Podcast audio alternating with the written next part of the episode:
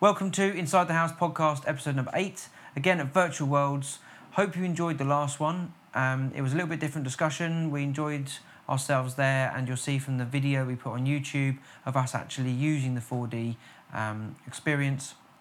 This particular episode, we've got a slightly different group of the panel discussing more about bathroom industry and also virtual worlds and how they've come to be the leading uh, software in bathroom design. You'll find some of the things they've tried, some of the things that haven't worked. So this is again very interesting. Different set of team here, and uh, Ben Roberts, who's the national sales manager, uh, and you've also got Nathan, the managing director of Virtual Worlds Logicom. So I hope you enjoy this one. Again, follow us on social media, follow us on the website and uh, YouTube, like the videos, and uh, catch up soon. Thank you for being here today uh, at Virtual Worlds. Um, just today we've got uh, Ben, Nathan, Jamie, and Murray. Make sure we've got the names right in the right order. Um, Yes, all good. yeah, it's all good. So just quickly, just want to get a, a quick overview of yourself, uh, Ben. Where you sort of, what do you want to be when you was younger, and then where how you ended up in, in this career. Uh, I suppose I wanted to be an actor, Mm-hmm. so I suppose today I've made it. Yeah, you are. You are there. Yeah, I'm there. Um, my, mine's actually quite a short story because I'm, I'm basically a one company man. So if you want to go back a bit further, I was a kitchen porter, Mm-hmm. um, and then I worked for McDonald's for a couple of years. Um, I went to, I was actually, I was a national employee of the quarter at McDonald's. Oh. So that was, Yeah, uh, tell that that won me a lot of Yeah, um, yeah. gift Have you got a certificate up in your office? Got, I've got all sorts of Yeah, stuff. Yeah, yeah. I've got loads of He's, photos. he's photocopied them. They're all over the office. Yeah, yeah. Yeah, um, yeah, they are everywhere. Um, and then uh, I did a few years at uni doing uh, management studies in Sheffield. Um, after that, I mean, that was pretty much all about McDonald's as well. So But what did you want to be when you was younger? When you when you were 12, 13, 14, what did you want to be? Did you want to to be a fireman? I Or just be an actor? Just I, an I was, actor? I was, um, I was runner up in the Milky Bar Kid Oh, when. I was like six years old. So Oh. that was my thing. So you were definitely going to be a destined for. I was destined to be an actor, and then I think I got a bit bored with it. It all seemed to be at school. It all seemed to be sort of very dance led and uh, movement led, and you know I was a I was a big lumbering centre back as a footballer, so I couldn't get one leg over another when it, I was asked to dance. So um, I sort of chopped it short, and then um, a few years later, basically um, after I'd sort of um, finished trying to become a football coach and Mhm. went over to the states and things after uni. Um, I'd heard about this company Logicom, been to all the big Logicom family barbecues because my dad was um, was lead programmer of Virtual Worlds when it first started. I um, eventually sort of said, "All right, I'm going to have to get a real job," and uh, there was an opening as a, an area sales manager, so Mhm. I joined. Yeah, superb. Never Excellent. back. Yeah. And how long you been here now? This is year 11, so Oh, wow. yeah, I, um, 11 years in December. Oh, very good. Very good. Um, and yourself, Nathan? Hi. Um, well, as a kid, I wasn't too sure what I wanted to be. I was very, very confused. Um, I know what Mum wanted me to be. She wanted me to be a pianist Really? or a doctor. Um, and I became a plumber. Oh. Um, much to my mum's disappointment at the time, I think.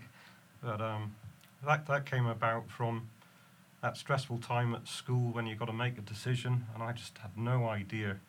I, re- I really didn't. I didn't really take to schoolwork at all. Um, and the best advice I got at school was leave when you're 15 before the smart people hit the market. that, that, that was it. But actually, that was really good for me. I think my so- dad did the same, to be yeah, fair. yeah. Yeah. And um, on leaving school, that's when I really started to excel at college, Mhm. um, doing something I was really interested in. So I understood the practicality and what I was working towards. Um, yeah, and that's been me really at age of 15 in the KBB industry, Yep. uh, doing plumbing, set up my own company eventually uh, when I was 19, um, moved to New Zealand, started up another company and sold that, went on to bathroom showroom, became an importer and supplying showrooms as well at the same time, and then software. And that's what I'm doing today, heading this team, Yep. and it's a fantastic position to be in, and yeah, really leading the industry in, in where we're specialising. Yeah, definitely. I mean, what, one thing was actually interesting feedback for yourself as well. We were chatting to the guys earlier, and they said that the culture here is very much a fun culture. Yeah, It's a think so. family, fun culture. I think it's It- really important. Um, there- there's times when, out of a good situation, it gets stressful because we're so busy, and that's a good stress to have. Yep. And it's great how the team will rally around each other and of course, when stress gets to a certain level, the best way of sorting that is a good good laugh at something or another. Yeah. But we've all we're all having a laugh, aren't we? Mm. But we're very professional at the same time, so we have the laughter. Yeah. But when it comes down to business, you know, we're we're very professional.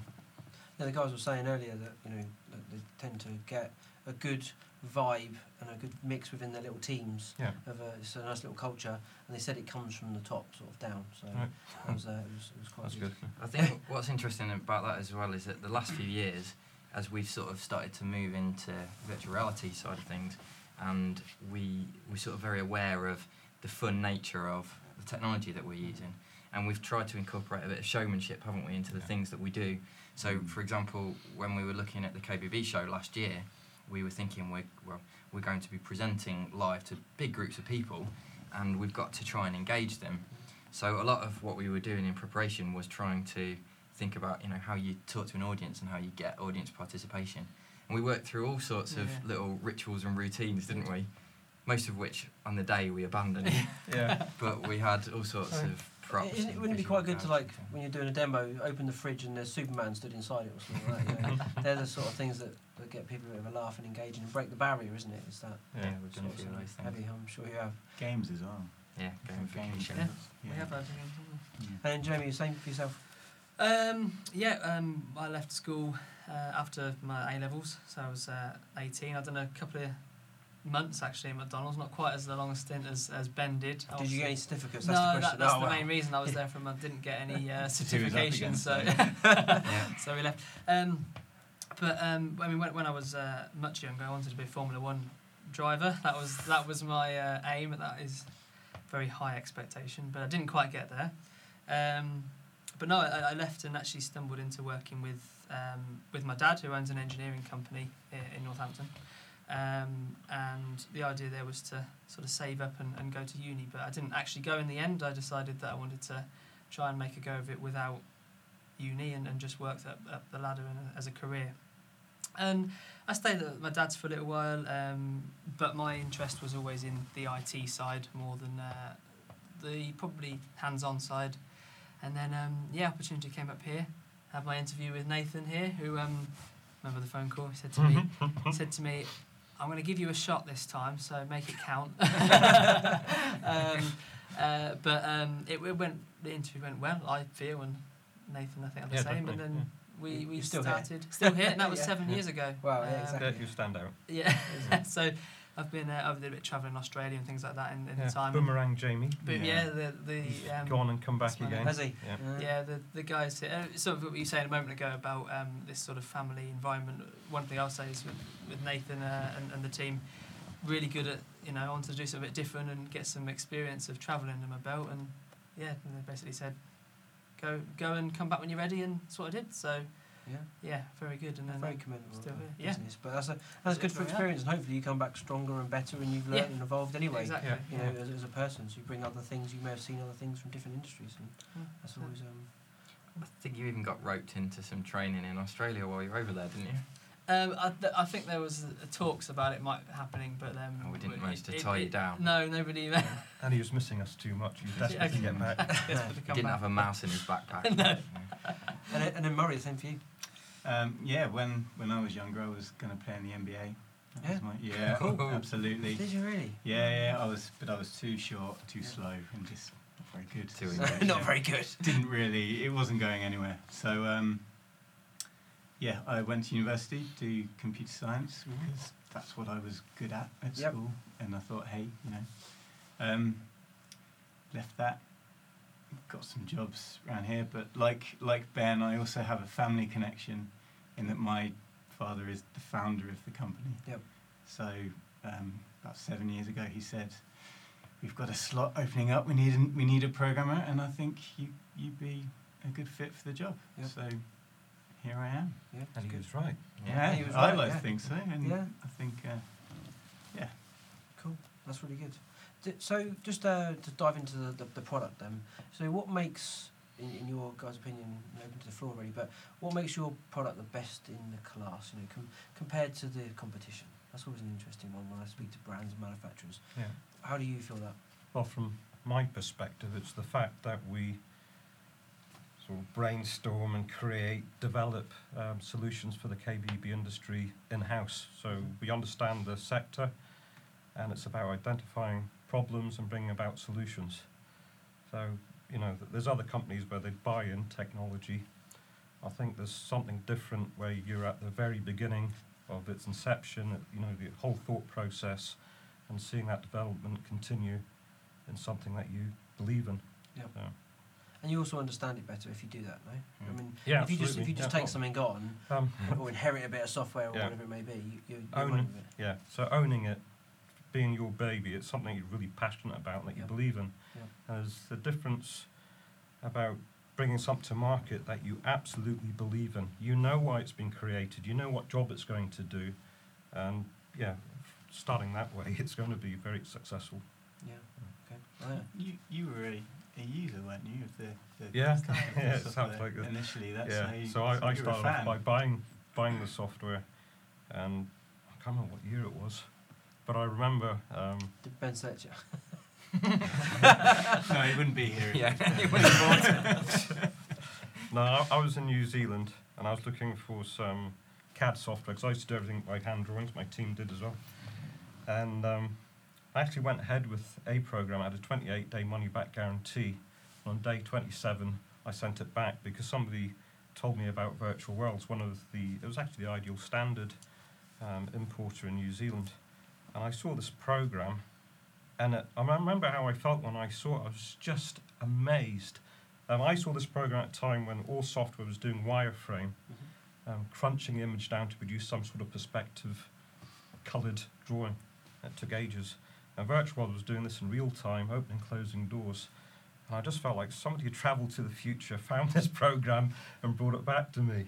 So um, yeah, I was in awe of it. It was really remarkable, and it became um, one of the yeah, key components of my business that helped it, it grow. So I believe it from within, having made the investment and, and saw it benefit my business. Yeah. Yeah. I mean, it makes a point of difference, doesn't it? You know, because every business has got a similar goal in, in many ways from a bathroom showroom perspective, you know, to try and sell the product to a consumer and, and make some money at the same time.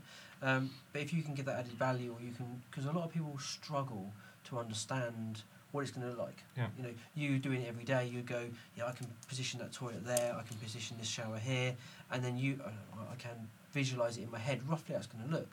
Yeah. Um, whereas a consumer, because they're not used to it, they'll struggle with that. And I think that's the, the, the value of the product. yeah, so the key thing is having the same image in the designer's mind and in the customer's mind. Yeah. And it's amazing, even when you've got um, sometimes um, rendered images, even that still there could be a bit of misinterpretation of the space. Yeah. So you know, hence 4D technology, 4D theatre, mm-hmm. it eliminates any misinterpretation completely. Yeah. That's Yeah, a good point. I think it's like you said, you know, and the communication is what we see our, our jobs mm-hmm. as. We, we want to make sure that, you know, for most people when they're buying a kitchen and bathroom, it, it happens once in their lives, doesn't it? Mm-hmm. And obviously, from us being in the industry, um, and most of the people listening to this podcast as well, you'll know that um, that you guys have an understanding of things because you do it day in day out. Whereas, like you say, a consumer they, they walk into a, a showroom, they probably um, see some products online and they're looking for inspiration there, and they probably get some ideas from other people's houses. But that's basically their grounding in the industry, and they have to become experts very quickly. Um, so our job is to make it as easy for them as possible to understand, which makes you know retailers find um, find it a, a lot easier process to just get across what they're trying to uh, imagine and trying to explain to the customer, and also things like working out the impracticalities of what might be really passionate uh, consumer ideas, but it's you know I want this sort of thing, and then you know the people in the industry who actually understand it, they need a way of explaining to them why that won't work and, and what a better way of doing it would be. Letting the customer down gently and shattering their Yeah, dreams. exactly. Yeah, by showing them in real time that it's not going to work. That's right. Yeah. But yeah. I do have a better option for you Yeah. up my sleeve. Of course, yeah. I I think um, you know one thing that w- makes us stand out is something that we've we've always been very proud of is, is the fact that you can visualize those changes in the 3D or whatever, where some of the other systems are have been pro- primarily 2D. So coming back to what the guy said here, it's it's about making sure that the the end consumer who can't visualize a 2D uh, symbol of a unit and the finish on it is, is presented with it without any question of what it's going to look like. Um, you know, and, and from my side, in terms of to come back to communication, I think um, something that we might do slightly differently is the communication internally between, say, the, the support and training department and, and the development team, and, and back yeah. up to, to Nathan as well. Is it, it's not there's no divide internally of um, you know the the development is It's all sort of moulded by yeah. by the user feedback, and that's how we always try and do it. Definitely, I was going to touch on that with yourself, Jamie. Is that when you get the feedback from the customer, because obviously you know customers may be phoning up trying to do a challenging um, concept. I remember when I've used virtual worlds many years ago, and one of the, the biggest challenges we used to have, and it's probably a lot better today, is that is cut roofs with shower doors uh, and showers enclosures. So trying to cut a shower door into a roof was actually quite challenging on some of the early parts of the software many many years ago, uh, and that was quite difficult to represent to a consumer. And also putting a model inside there to say this is your headroom you've got left, and the consumer, oh yeah, it'll be fine. You're like, you, you won't. You'll be ducking down like this, and you no, you can't have a fixed head. It's not going to fit. Yeah. You know, I want a fixed head, but it's not going to work in your roof space. You know, um, and trying to visualize that. But when you get those challenges with consumers, um, so customers of yours trying to uh, make their customers, their customers reality into reality, how do you feed that back to the team? how does that work? One thing that we've done, uh, we've now got a lot more avenues of people giving us feedback. So you know now we've introduced things that people can right click on a unit and tell us about either a potential problem with it or a, you know even a request for, for something new.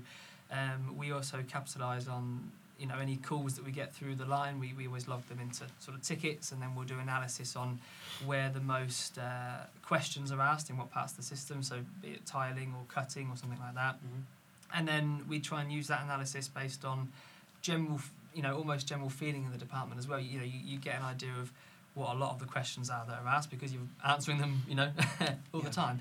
So they're developments or areas that we, you know, would sit down and, and look at how we're going to improve in that section. And come, you know, we said about the cutting there. You know, we've in, in the last well, couple of years now we've revamped how the cutting works completely. It used to be you have to go to different menus and depending on what order you did things That's in. it correct. had different Yeah, cut one out in front of the other. Yeah, you don't- I'd always get it wrong. Yeah, Cut the unit yeah, out in front of the basin. everyone you know, did. Yeah. from We the- used- we used to get it to get wrong. it wrong. Yeah, yeah, exactly. Yeah, I can never I still remember. You have to put the basin in and the unit, and then Yeah. cut the Yeah, unit no. the basin. and then now you know yeah. it doesn't matter. You you just right click cut and, and then it, it does what it's supposed Yeah, to do and and those sort of things. Uh, yeah, we, we try and capitalise on any of the feedback we do get, um, even if it's you know we have we have had times um, where it's just it is a single user that is struggling with something that maybe not many people do a lot, and you know even then in, in the you know fairly short period we've we've put a change in or uh, you know to make it easier. It we don't necess- we do it on you know number of, of, of calls in a particular topic, but also sometimes you just get something that a new user has uh, come for training for the first time and they Mm. just happen to say that seems a little bit uh, not as intuitive as it could be. And you know we're looking at it from a perspective we, we do it every day. You get used to some of the things that we, we do every day. And then you just think actually you're you're right that we could just add that extra messaging or something Yeah. and make things a lot easier I think So- that happens quite a lot, doesn't it? People using it for the first time Mm. just pick up on things that the rest of us are just yeah I mean we're, almost blind Yeah. to because Yeah. we're just, just so accept used to the system. Yeah. Yeah. And, and I'm regularly, if I'm, if I'm training anybody, I'm regularly making notes of. Sometimes Mm. even even you find things when you're training things, and you think actually we could probably do that a slightly different way. Yeah. Um, Or it know, moves and- on, doesn't and? Review it. And being able to do that because we've made a series of other changes that Mm. are disconnected Yeah. to the ch- this now's an open possibility. Yes, exactly. Yeah. Whereas we were blind to it before Yeah. because you wouldn't, wouldn't have been able to do that before. No.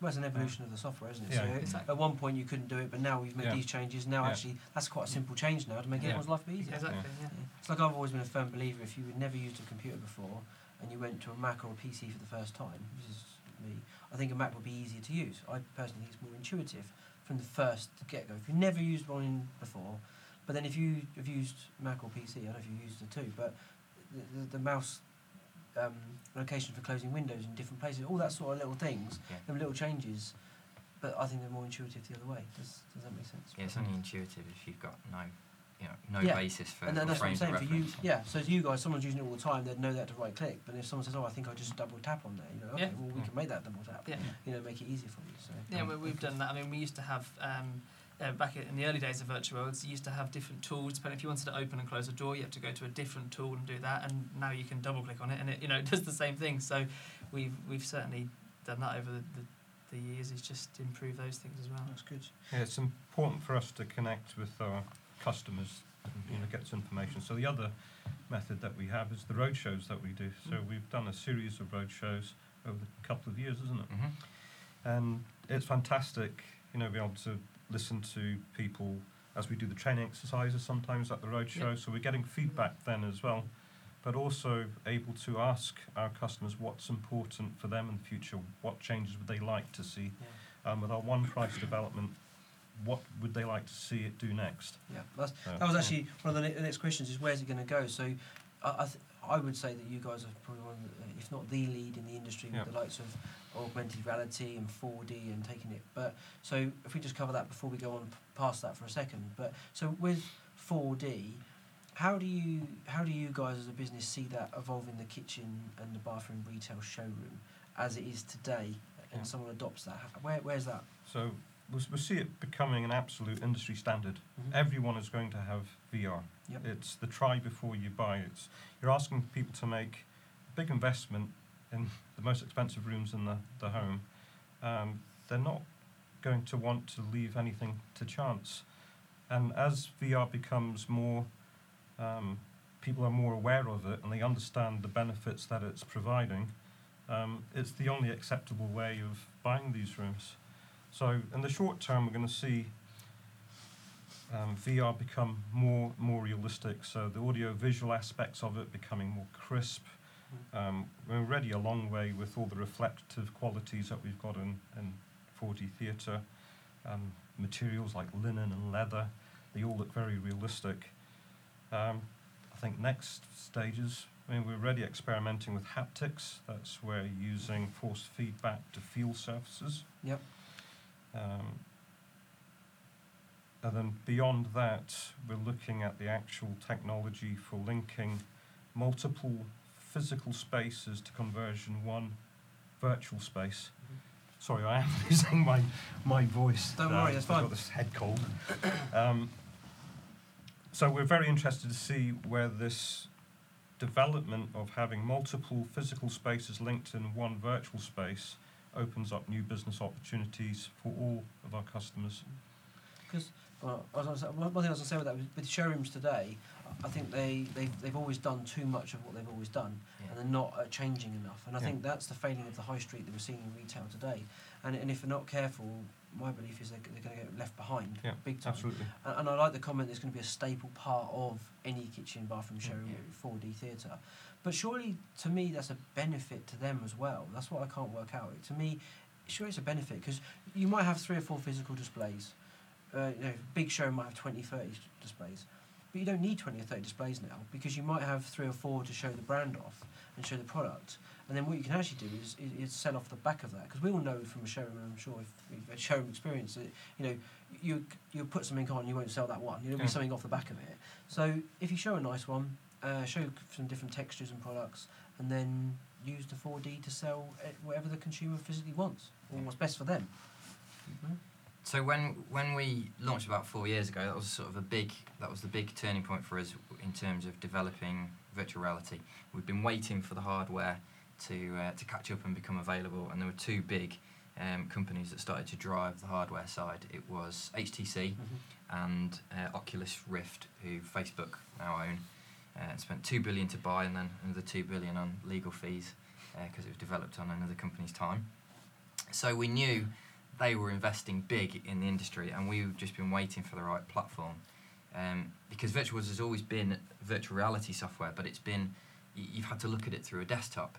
And what the technology evolution gave us the opportunity to do was say, now we've got the medium by which you can actually become part of the design and bring the customer into their design, which was a huge difference in the process.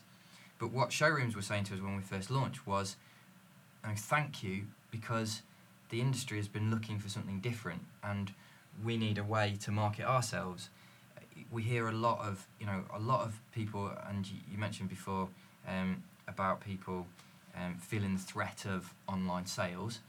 The benefit that we see to these guys in in uh, in retail showrooms is to be able to give the customer a reason to come in store and Mm. and have an in-store experience. So for it, even at that stage when we were first launching the technology, the, cons- the the retailer benefit was we've got something different we can offer. But as Nathan's saying, the actual practical side of 4D is that you know people may and people listening to this podcast will I'm sure think this. You may think there is a, a gimmicky side to using technology in this way, and when we talk about virtual reality in 4D, and um, people who haven't experienced it will often think, yeah, yeah, yeah, yeah, I, yeah, yeah, fine. You can use that if you want. Um, it's not. It's not for us. So easy to dismiss. Easy to dismiss. Well, we yeah. always do it how we've always done it. Exactly. Don't Yeah, worry, do yeah. it exactly. It works for us now. Yeah, yeah. Yeah. It works for us now. I can. Oh, the fir- in fact, the first things I used to get when I was first selling software are uh, I can sell bathrooms off the Yeah. back of a fag packet. I don't need software to sell. Now, you might not need software to sell, but what we're trying to do is help you sell more. And the big part about virtual reality is the moment you put the headset on and you experience our 4D, you completely get it because now you're you can put yourself in the customer's shoes and you can think, mm.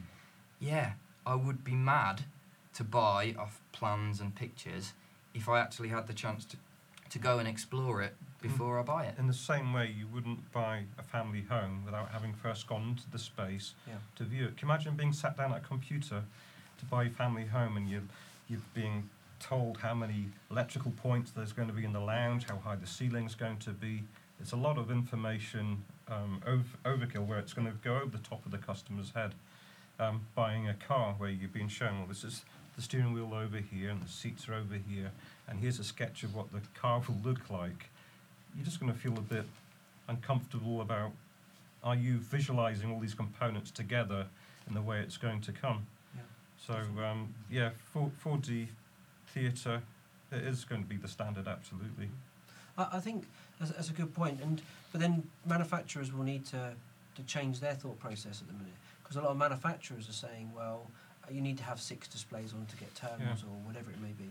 Well, in the future, if you're going to have a situation where actually you can reduce the size of your showroom to, to make it more cost viable anyway, you can have a better experience because you've got 4D. So you don't need to have three displays on four displays of this brand, this brand, this brand because they're forcing you to have extra. You know, it's all about all we're actually interested in is selling the product. Mm. You know, they're, all they all the brand really wants is for you to sell their product. So to me, surely that that will need to change in the industry to, before that can really take hold. And you know, if you could reduce the size of a showroom from having 20 displays as a huge cost and uptake Mm. to, to three, one from each brand you display you work with.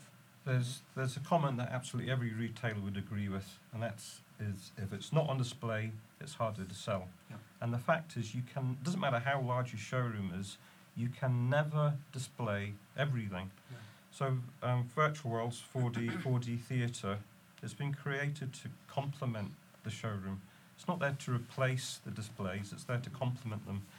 So, in an example of, let's say you've got a, a kitchen showroom with four displays in there, we're recommending that you remove one of them, Mm-hmm. install 4D theatre as a digital display. Yep. People can touch and feel the physical displays, then experience those same displays in virtual reality and see the ranges change, the finishes, worktops, and really get an idea that, wow, this is so similar to the kitchen that I've just experienced, the physical one in the kitchen.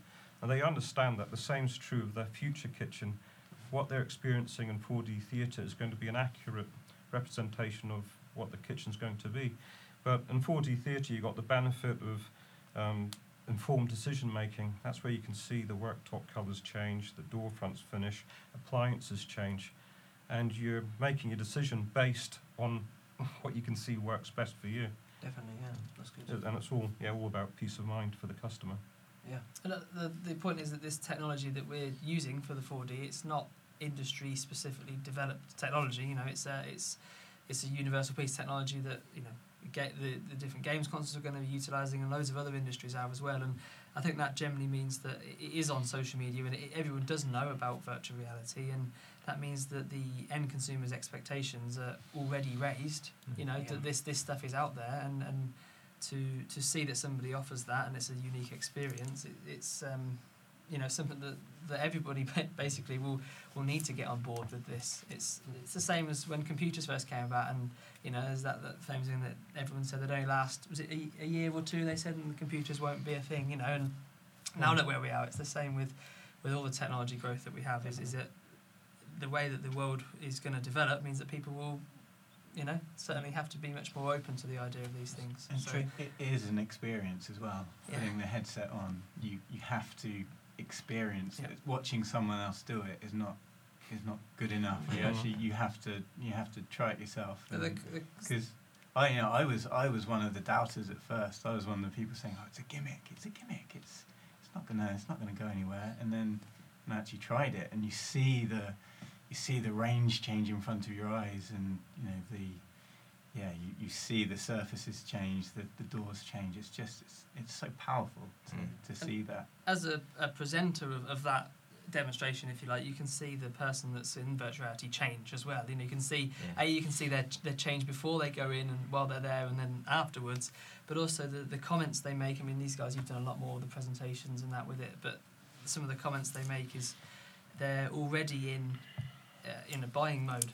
They're already in the mode of, uh, and then naturally saying, "Well, I don't like don't like that finish," or "That doesn't seem like it's the right height." Um, you know, and they they they don't need to try and envisage anything. It's there in front of them, and they just feel natural there. So.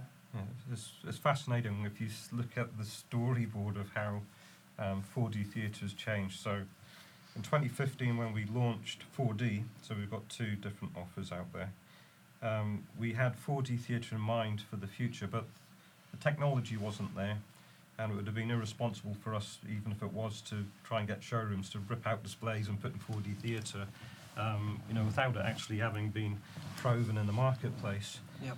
So um, when we look at video footage of our development for 4D theatre, we've got so much that we just can't show anymore. And it's been a series of coming up with an idea, trialing something out, I think this is absolutely fantastic, and then really looking at it and going like, how can we make this better? So we had, uh, uh, originally we had customers being put straight into their bathroom, straight into their kitchen. And we realised that this does need to be more theatre. There needs to be this opening intro sequence, which is kind of programming the person's mind to be in the spying mode. So there's psychology involved in all this as well, subtle things that are being communicated, and the experience that they're that they're gaining. And actually, this is something that we're um, looking more into. It's the neuroscience, the psychology, um, the benefits that VR um, are, are delivering with all this. So it's it's quite a science actually. And with 4D theatre, one of the first things that we did early on was want to get rid of these controllers. You know, to be in VR and got Yeah. controllers in your hand. Yeah. And then we're speaking about gloves, and I said I don't want any gloves because it's the hygiene thing and different sizes and charging them up. So um, we, we- we're merging two different technologies together. So we've got proper hand tracking where it's using the heat signal of your hands. Yep. Um, and it, you know, just by having hands in the room, you're simplifying the operation. Mm. Um, it's more natural, and we have people now. They speak about the experience. They say, "Oh, it's absolutely fantastic. I was inside my kitchen. I can touch and feel it." We've got loads of comments like Yeah. that where Yeah. we think, "Well, you weren't able to feel anything," Mm. but they they Yeah. have a sense as if yeah, of that they course. have. Yeah, yeah, well, your brain's probably mapped to it. so- Yeah, so we've done some early research and we've, we've trialed haptics where you Yep. put sensors on the fingers. Um, we've put that to, we've put that on hold just now because we're actually finding that the sensation was more distracting than it was adding to the experience. Yep. People's imagination of having touched things was stronger than Mm. a signal being sent to the finger where you're actually touching a top but then your hand can go through it. Yep. So um, sometimes less is more. Let your brain have the Yeah. imagination. Cool. Um, so just um, obviously we talked a lot about the 4D theatre and how it can, can work. Um, and one of the things that, that I felt was a sales tool that the 4D theatre can actually help and uh, upsell and increase the value, the basket value, as I would call Yeah. it, on a, from an online perspective. But you know, showrooms have always struggled to sell tiles to a certain degree, accessories, the Yeah. whole package. Um, so for me, the 4D theatre you is an excellent sales tool, and we talked about on the, with the other guys earlier, the good, better, best. So if the consumer's got a good idea in their head of what they want, you can quickly flick them to a better, best to upsell. Uh, very you know, powerful. It, it's, it's very powerful. You know, you know, you spend an extra thousand pound and you can get this. Oh, you know, I like that worktop a lot more. That's that's really what I wanted. But and, and as a salesman, you probably knew that earlier, but they were being a bit more conservative. Mm. And when you show someone that, that's more powerful than telling anyone that this worktop's going to look. All the Yeah. tiles, I I want the beige tiles, whether an extra forty pound a Yeah. square meter or whatever. When you show it in their kitchen, yeah, do you know what? That makes such a difference. I want to spend, you know, we'll sacrifice the holiday this year because we're now Yeah. going to go and get the 40 Spending that bit more money now will give you years of pleasure day in, day out. So it's, uh, it's even more powerful when you give it to them and then you take it away again to show them back to what the budget's allowing for. Yeah. And And it- so that's before and after thing, Yeah. isn't it? Mm. Definitely. Well, there's a, there's a guy, um, Ri- Richard Shotton, who's a he does all about a lot of psychology, and, and he wrote a book called The Choice Factory, and in that book he covers lots of different subjects, but a lot of it dates back to sort of like you know, research from hundred years ago plus, where they were doing a lot of psychology uh, experiments, and and one of the big powerful ones, which we all know about, but we very rarely seem to use in business, is the, is the middle, uh, going for the middle product, uh, and it shows a big science study about you know if you actually move the goalpost of that middle product one level up Yeah. what you actually end up doing is you actually up you, you increase the, the value of that product. So if it was normal, the middle one was a pound, move it up a stage to a two pound one, and you'll actually find that will make a big difference. And I think that's where 4D theatre and 4D and augmented reality in the future and these sort of things can really make a big, powerful impact because now for a physical showroom and online, which I'll cover in a second, could really upsell their products uh, big time. If you allow the customer to experience a higher priced option, you're actually in an environment where you can have a proper solid discussion about the benefits of it. Um, if you're pointing to something in the showroom or in a brochure which is disconnected from the design, it's, it's not as easy. No. So, Yeah, there's, there's no emotional attachment, Yeah. is there? And that's that emotion is, Yeah. is a big reality to it. Yeah, and uh, we see this all the time. You, um, we've we've been very lucky in that from the start, um, because because of what we're doing, we've had a lot of invitations to go to things like uh, exhibitions and opening events and things, and and add something to um, uh, to people's offering and, and get people onto the stands or to come along and and uh, and experience these things. And what it's given us is a huge um, insight into what end consumers want Mhm. um, because we supply to the industry, you can be d- a little bit detached from those guys, but they're ultimately the ones that we need to be talking to, and it's it's really helped of our understanding of that thought process.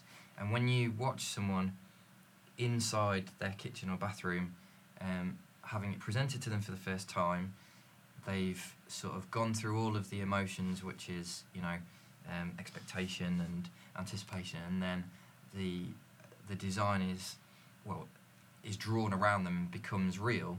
They then get to explore, and you just see them fall in love with Mm. Their new room and their new home, and it's such a powerful thing. And s- seeing them start to laugh and giggle and chuckle and That- uh, That's really rewarding for us. Yeah. So when we're doing presentations and we're getting that result, we know that our customers who sell and present and sell bathrooms and kitchens in 4D theatre will be getting the same thing. There's one thing that's common. Uh, you can't see their eyes when they've got the headset on, but they're all wearing a big Yeah, smile, smile, and, yeah. And they're really exclaiming their excitement and wonder at, at it all. So that will buoy up the salesperson to feel more, uh, just enjoying their job more. And, and a positive salesperson is going to get a better result as well. So it, it sort of feeds off itself. Be interesting to know if you've got any uh, stats. I'm sure you'll get them in the future. Yeah. But but over Yeah. the fact of like you know someone installing 4D return on stats, investment. yeah.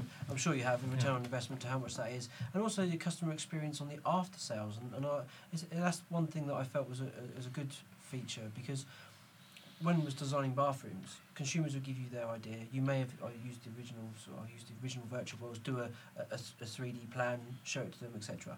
And then you take that a bit further when they get there and it's all installed and it's working, it's there. And if something is not as they expected, Mm. kitchen's probably more to the point where, do you know what, I, I- the bin thing here, what a silly, I, why did I go for the bin thing Mm. here? Yeah. You know, because they actually I didn't want that. I, I went for it because it's not what. When they can experience it, you've now taken that away. And as you said earlier, I, I don't know that people will only purchase one. I think as we go, uh, as, as people are more and more into their things in life, and they want to spend money on things for their environment at home, I think we'll, we'll see that, that time of people buying a kitchen every 12, 15 years. I think that will come down to maybe every six. I think in the future, I think it will. I think it's already started to come down, but I think Yeah. it will definitely come down because fashion's changing. We're into fashion, so we're ripping it out to put a new one in. But you know, people's expectation of it. I've been to this showroom; they did me a really good job. But you know what?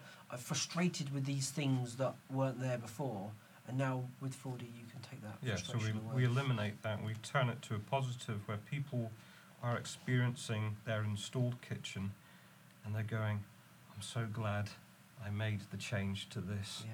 I'm glad I went with this option. So they're really um, yeah, positive about the decisions that they've made because they've seen the options. Yeah. In, and if you're going to make any mistakes, make it in virtual reality, Mm. uh, not in the real world. It's more expensive to Yeah. change in reality, isn't it? Yeah. Changing Yeah. kitchen use.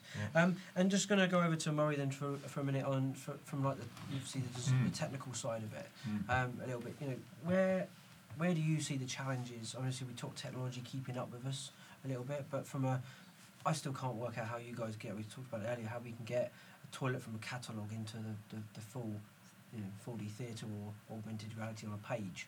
But challenges in in the industry. What, what do you see? And how are you going to overcome and what's going to come next? Well, um, a lot of the challenges, I think, are just getting people to actually put the headset on.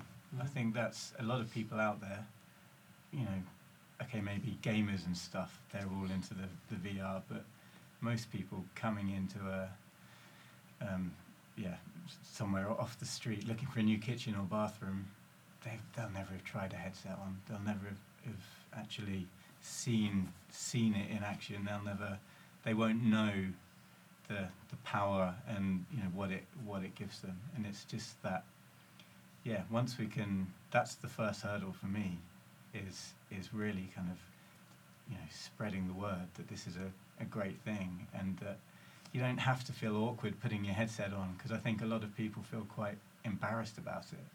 'Cause I think that they look, you know. Well, they ca- people they can't see the people looking at them. Yeah, yeah, that's that's it. the scary bit. yeah. Well, now we can see each other. Well, I'm Yeah. so I can't see what you yeah, guys that's are doing. it. And I think Uh, that and is that's a, the that's, scary a, that's a real hurdle. Yeah. Yeah. Um, on on that point, so that comes down to us as a company to train the showrooms how to present in 4D, and you know we, we learned pretty early on that look this isn't just a bit of software that you can sell and distribute and, and it's people just going to turn up to a training day and learn technically how to use this. Um, there's extra training required on how to present. Um, and it's it's a is a game changer. You're no longer sitting down at a computer doing a consultation to a customer, where it's the design of feeding information to the customer. Um, they're being invited to step into the, the kitchen. So as we found from reviewing some um, retailers, they were still ref- reverting back to how they've always presented. They were doing it on the computer to then ask, oh, do you want to put the headset on and see it in, in 4D? It's completely mental. Well, for us it is. I can understand why the retailers are still doing it. It's their comfort zone. It's, it's hanging on to the end of the pool. Mhm. So it's our job to let them take that brave step and have the tools and the capability and confidence to leave the computer out of the scene. We're pushing the computer out of sight, out of mind, so it's not required in the presentation at all. So the difference is you're inviting people into the showroom excited, telling them about how what pleasure you've had in working on the project. And the simple question isn't would you like to put the headset on? It is as simple as would you like to see your bathroom? Would like to see your Go kitchen? experience your. The answer is going to be yes. Yeah. Come step this way and we'll just put it on. Now, um, against what people think, virtual reality putting the headset on, it's it, it's got no age barrier. We have some customers saying, "Oh, well, my customers are all sort of 60 plus. They're not going to want to put the headset on." Whereas- Everyone's customers are 60 plus. Oh, they're who buys. It, it was amazing actually. You say I was at a show, uh, a marketing internet e-commerce show um, last year, and there was uh, if you've seen them, but it was, there's a lot of um, 4D gaming, and there was a, a like a dish experience being on like a, a bobsleigh type scenario, and there was this guy. He was he was had two canes. He was definitely sort of in his seventies. Probably the same one. and, Yeah. he got on it and, and sat on it and the, the joy I've had to have got a video on my Yeah. phone the joy of him sat on there Yeah. and he was going around he's moving he was making he's like whoa he's like moving around it was hilarious Um, but he experienced it and, and he loved it he got off and absolutely loved it yeah, so we've had 90 year olds it's probably saying walking through kitchens very confidently. Um, yeah, all, all ages, they love it. And when you think about it, what is an older person going to understand best? Sat down at a computer, being told what their kitchen, bathroom's going to look like, and trying to imagine things. They're probably not even clearly understanding what's being shown on the screen, compared to being in an environment that they're familiar with, and that's being inside a bathroom, being in a kitchen. Everyone understands that. And the thing that you know these these objections tend to come from retailers rather than from consumers. The barrier is the retailer. The Yeah, barrier is yeah. retailer. So the retailer will say to us, "My customers are of this age. My customers Yeah. have mm-hmm. beautiful hairstyles. They won't put this headset on. They, they'll, they're, they're, yeah. you know, these are all things. Whereas you, you talk to an end consumer, and like Nathan said, you know, it, the age is completely immaterial. I've had people say to me, "I've got vertigo. Would you mind holding my arm while I walk around with the headset on?" They want to do this That because lady- they want to understand their. That lady Their did have room. a special sort of spot for you, then, she? Got, I've got away with certain generations. Just just talking about barriers and retailers, and we're moving away from the 4D just for a second, but Yeah. but but, oh, but we're probably back on it quite quickly. But um, barriers and retailers are they're, they're, they're subjects of like people who've always done what they've always wanted to do, and they've always done it this way. And I think that's the failure of the high street, as we mentioned earlier. And and I, I actually see a value in, in the online um, and the 4D for online. Mhm. So it, just hear me out with my craziness here, but you know, you come to a, an online store, a bathroom showroom, it's a brochure site, uh, and then you can basically go on there. You can look around a brochure, and it's like you know, upload your plan, um, and you can get a, a design done. So we design the bathroom, and we send it to you, and you look at it and you go, great, that's great. But what's wrong with us sending you, you know, today um, cardboard Google Cardboard box with a with a HTC system in it, and you can have a 4D walk around in your own home. Mm. You know, so we send it in the post to you. You, you look it around. If you like it, you get to keep it or whatever, and you send it back. And you take that a step further, and you can go, well, do you know what? Do you want to design a bathroom? And you say, so it's not me designing it or you designing it and you guys designing it. It's a name. So you turn around and say, do you, what, do you want a bathroom designed by Kelly Hoppen, for instance, as an example? And then what you then do is you say you get Kelly Hoppen, not her physically design, a team of designers, but she signs off the designs or whatever. But you pay a premium for that, you know. And then what you've then got is you've got, hey, do you know what? My bathroom was designed or kitchen was designed by X designer, um, and I see that as a as an option in the future. And then if a retailer was to do that quite well, and they had a, a series of showrooms, you could even mix the two. So you get your bathroom, you upload it because you're doing your research. You upload it on a, a fag packet, as we mentioned earlier, to online. they then design it. They send it to you, approve of initial design. Then you may then go to a 4D theatre somewhere in the country where you can drop in, and then you can go and Yeah. walk around your own bathroom in that 4D Yeah, good theatre. ideas. And that's where you Got those mentioned. Noted then? Yeah, with Yeah. Pen, Yeah. But but this is a, a future, and, and you can go- you know it's an idea, but someone might do it, someone might not. It may be too expensive to get Yeah. over the line, but the concept is is the fact that I think it can have both sides of, the coin, and you know a lot of manufacturers now are, are doing their own showrooms, so there's no reason why we online couldn't design an Ideal Standard one. And you go to the 4D theatre at the Ideal Standard showroom in London, Birmingham, Manchester, and you design. We, they, they load it up, and they just look at it. Around, yes, great. Sign off, pay the money, off you go. Yeah. Just ideas, but how Yeah. do you see that concept well, of the two? Every th- good good concepts. I mean, we don't know what the future No. is going to bring. So what we're targeted to do is to make showroom successful, and we're very pro the showroom, pro the designer as well. Yep. And designing kitchens and bathrooms, you're creating new lifestyles for people. So it needs a personal touch. So you can't just design a bathroom or a kitchen. You need to get into your customer's head and find out what are the drivers for this change. Why do you why are you looking for a new kitchen, new bathroom? You know, there might be, for example, somebody that's looking to renovate a home to sell it and make money. Their taste shouldn't even come into it. No. This should be the designer researching the street value there. Yep. And, and What's fashionable yeah, today? yeah. What's going to help Yeah, value yeah, itself? That's it. Um, compared to someone who's got a new baby or aging parents moving in, or you know whatever the, changes. Mhm. So that needs investigation. That needs somebody to ask some questions Yep. and to understand and ask questions that a customer's probably not going to expect to be asked. That's really showing interest in the customer. Mhm. So that comes for me. That, that's a person needs to do that. I mean, artificial intelligence. I mean, at some stage in the future, it might get that good, but it's going to be a very long, long time. It's going to be that personal touch. So the technologies that we develop, um, it's the you know it's tool evolution. So virtual worlds, we see it as the evolution of the pen, Mhm.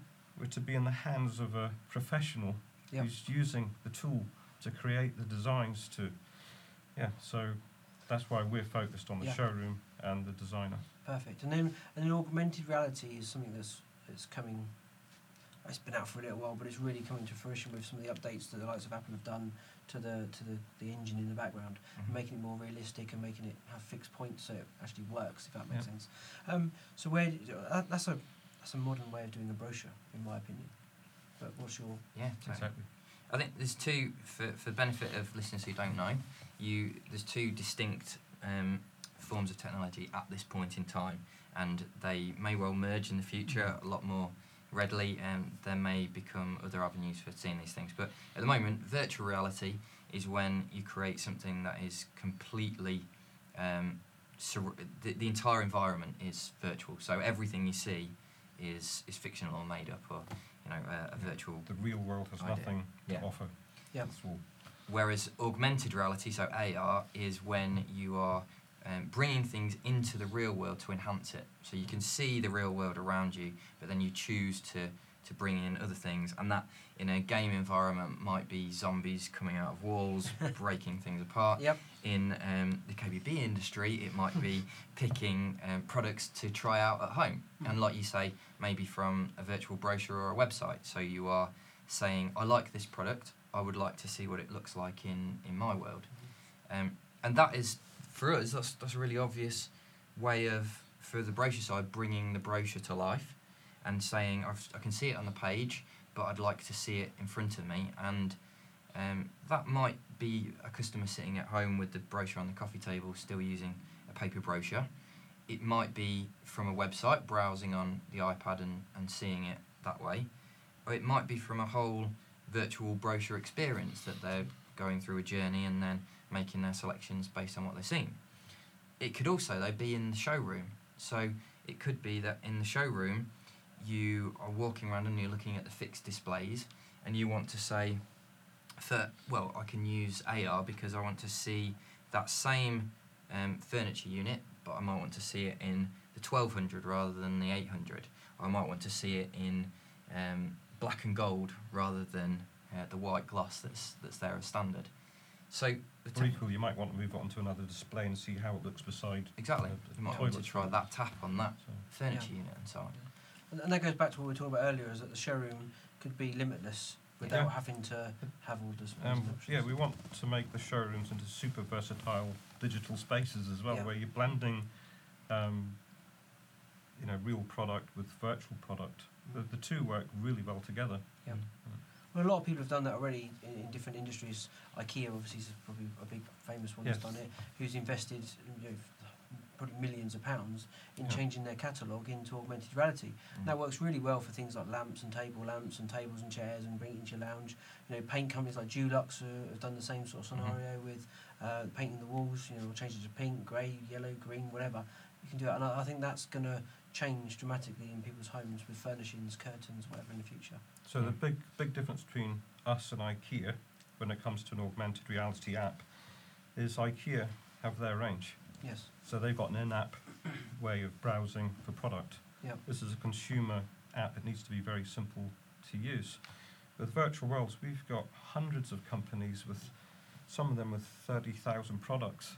Now, an end consumer is not going to browse through or know what they're going to want in a in a in catalog app. No. So with our augmented reality, the first development is very, very different to anything else that's out there. It's based, you know, if we're talking about um, choosing manufacturer's product, the nicest way for a consumer to decide on a brand that they've got is usually if they, they do have a catalogue in their hand, Yep. in today's terms.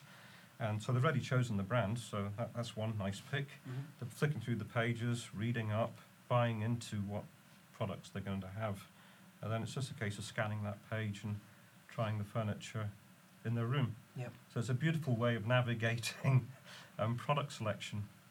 Um, and the great thing there, um, and this is the whole thinking behind it, um, simplicity of use, but it's right now is problem solving. So a manufacturer, these brochures, spends a fortune producing them. What happens to them? Th- th- They've got no idea how they're working for them in the real world. Yep. So now we're making these brochures trackable, so we can count like a website how many hits is it getting, Yep. which page is the most popular, and what product is getting the most attention in the marketplace. Mm. And for the end consumer, it's that peace of mind. Does it fit? Yeah. Doesn't fit my It's, it's a great example. Yeah. We, we demoed it in my office. Um, uh, you, did you? you demoed, yeah. Didn't you? You demoed it to me. Uh, and we um, we put a bath in the office and we put a, a unit in there and tapped the unit and the drawers open. Mm. And they're real world practical problems that a consumer will have at home if Yeah. they are of the kind who's not necessarily going to go to a showroom and have the whole thing designed because they're going to sell it, sell the property, whatever it may be. Um, and there's sometimes if the, if the drawer opens, is it going to hit the shower door? Is it going to hit the door? Is it, can we open the door Yeah. still? And you can do that with the augmented reality, and that's what I felt was a was a good thing for us as a business as well to, Mm. to have that option for a consumer to stick it in their room and go, do you know what? Yeah, that will fit Mm. you know, because that's sometimes they don't understand. So yeah, it's good. It's a good point. Um, and then smart home in the future. Uh, it's something that I'm quite passionate about. Uh, again, you know, where, where do where do you guys? We talked a little bit on the previous group, but where do you guys see the, the race with Alexa, Google, and uh, and uh, Apple? Um, do we all use? Have we? No, I've got Alexa. don't. What have I've got Alexa and I use Got Alexa, Siri. yeah. See, I as got, well I got from the none of them. phone. Yeah. I'm one of them. Yeah. Nothing. Siri as well. So Nothing. Yeah, well, Alexa, I've got Alexa. Alexa, yeah. still feel a little bit embarrassed sometimes speaking to my computer, which I generally don't do in an open office. That's because you always put on that silly voice. And even Your posh voice. yeah, it's Yeah. yeah. Excuse me. com- do you mind? computer, computer. um, yeah, and, and the phone. But the fact is, when you do, you get a much quicker, more effective result because mm. it's just so easy, isn't it? You Yeah. just I tell think it that's what the you thing. want. It's, it's ease of use, isn't it? It's so you, good. You don't have to it? think about No. it. You just Sell, sell it to me now. Come on. it, it, it's Somebody like doesn't have Any, one. anything well, you want, you just ask for it. it's It's like there. me Web asking page, you- bit of information, buy something. yeah, it's like me asking you how to get to the train station.